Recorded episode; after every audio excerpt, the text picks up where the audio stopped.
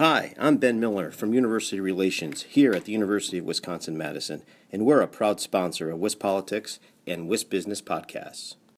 You're listening to WisBusiness, the podcast, Wisconsin's business news source. Now, here's your host.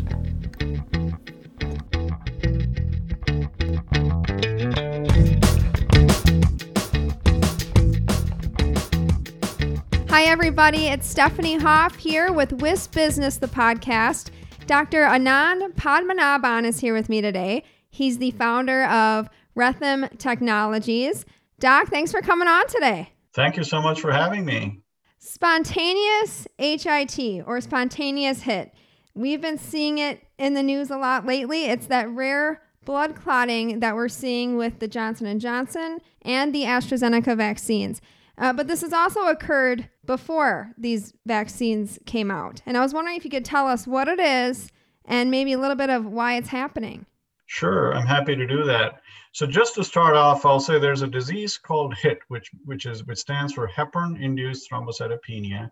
And what happens in that disease is some patients, a small minority of patients, maybe one in a hundred or 200 patients, who receive this very common blood thinner called heparin, develop low platelet counts, and that's what's called thrombocytopenia. And many of them develop clots, which is called thrombosis. So HIT has been known for many decades.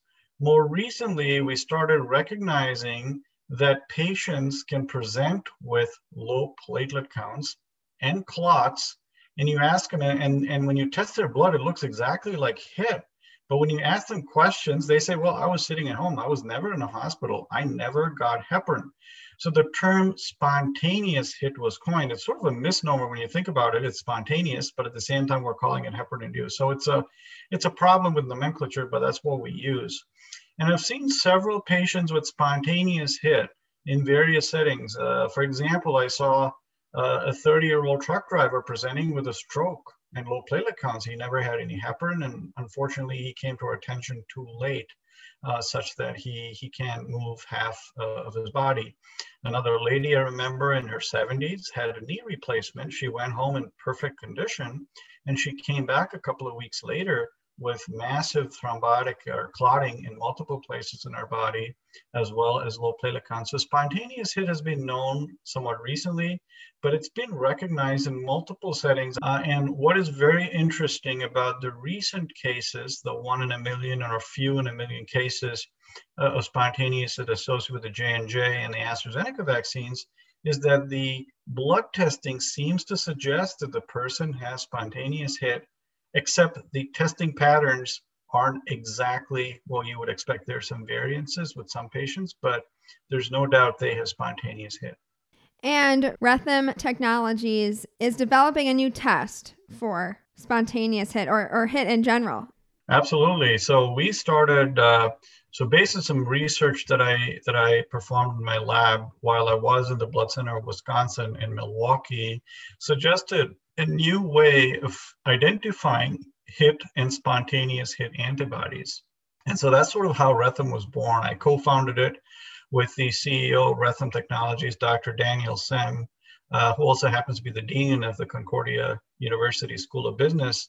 And the goal of Retham was to develop an in vitro diagnostic assay, essentially a blood test kit that can be provided to all hospitals you, you know, it should be a simple kit, but also highly accurate. That was our goal that can give you a diagnosis in a matter of one or two hours. Because right now, making an accurate diagnosis of HIT or spontaneous HIT in some cases can take several days because not a lot of hospitals are equipped to run that testing that is needed to make the diagnosis. Is this technology on the market?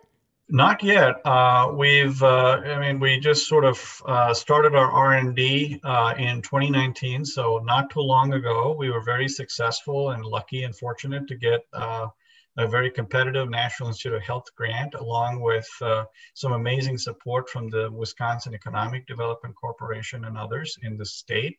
And so our R&D is has been moving very, very nicely. We're in advanced stages, and I anticipate that uh, likely in about two years after you know uh, performing the FDA mandated clinical studies that are needed for launch of assays in the United States, that it would become available either you know 2023 or or thereabouts.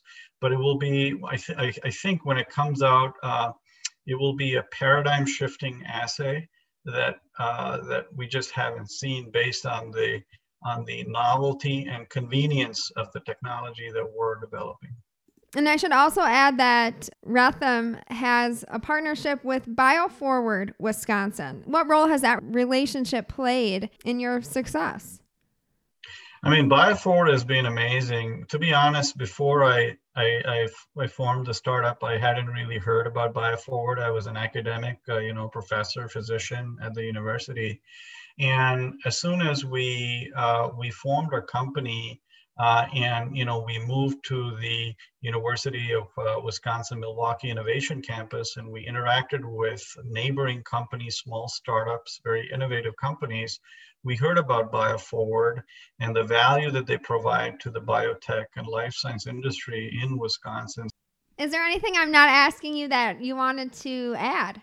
Well, maybe I'll say three things. If you have patients in your audience or vaccinees, I should say, not patients, uh, I just want to say that this reaction that has been recorded with Johnson Johnson and AstraZeneca, very, very rare. It's probably going to be the Johnson Johnson numbers are not known yet. It's too early, but I think it's estimated to be maybe one or just a few per million patients or uh, vaccinees. So it's a very, very rare event. So you know, I don't want people. I don't want this to add to vaccine hesitancy.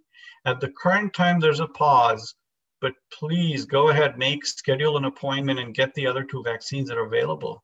Uh, and if the Johnson Johnson vaccine becomes available, um, you know, and if the FDA provides guidance and who can receive it, please follow those guidelines and do receive it. So please, COVID is a bad disease, and these ultra rare events, I hope, will not dampen the enthusiasm of the public to get the vaccine. The second thing I would say is if you do get the vaccine and you're among the very, very, very few unfortunate people, I've, I've been asked what signs and symptoms do I look out for? Look out for signs and symptoms of clots. So these could be something like leg pain or leg swelling. It could be severe abdominal pain. It could be nausea, vomiting, uh, severe headaches, vision problems, stroke, like you're not able to move some part of your body, shortness of breath. So those are roughly some of the symptoms you can experience. So if you have any of those, seek medical attention immediately. And the third thing I would say is for people who are caring for such folks that show up at the emergency room, remember that the testing patterns may be aberrant. Don't be thrown away by what you know about HIT. Be cautious, ultra cautious. Reach out to experts who've seen this condition. In this disease, two things are most important. One is early diagnosis, and the second is rapid treatment. You've been listening to WisBusiness, the podcast. Now, stay tuned for a word from our sponsor. Hi, I'm Ben Miller from UW Madison, and we're a proud sponsor of WisPolitics and WisBusiness Podcast. UW Madison is one of our state's greatest economic engines, accounting for $15 billion in economic impact statewide. UW Madison is working for Wisconsin.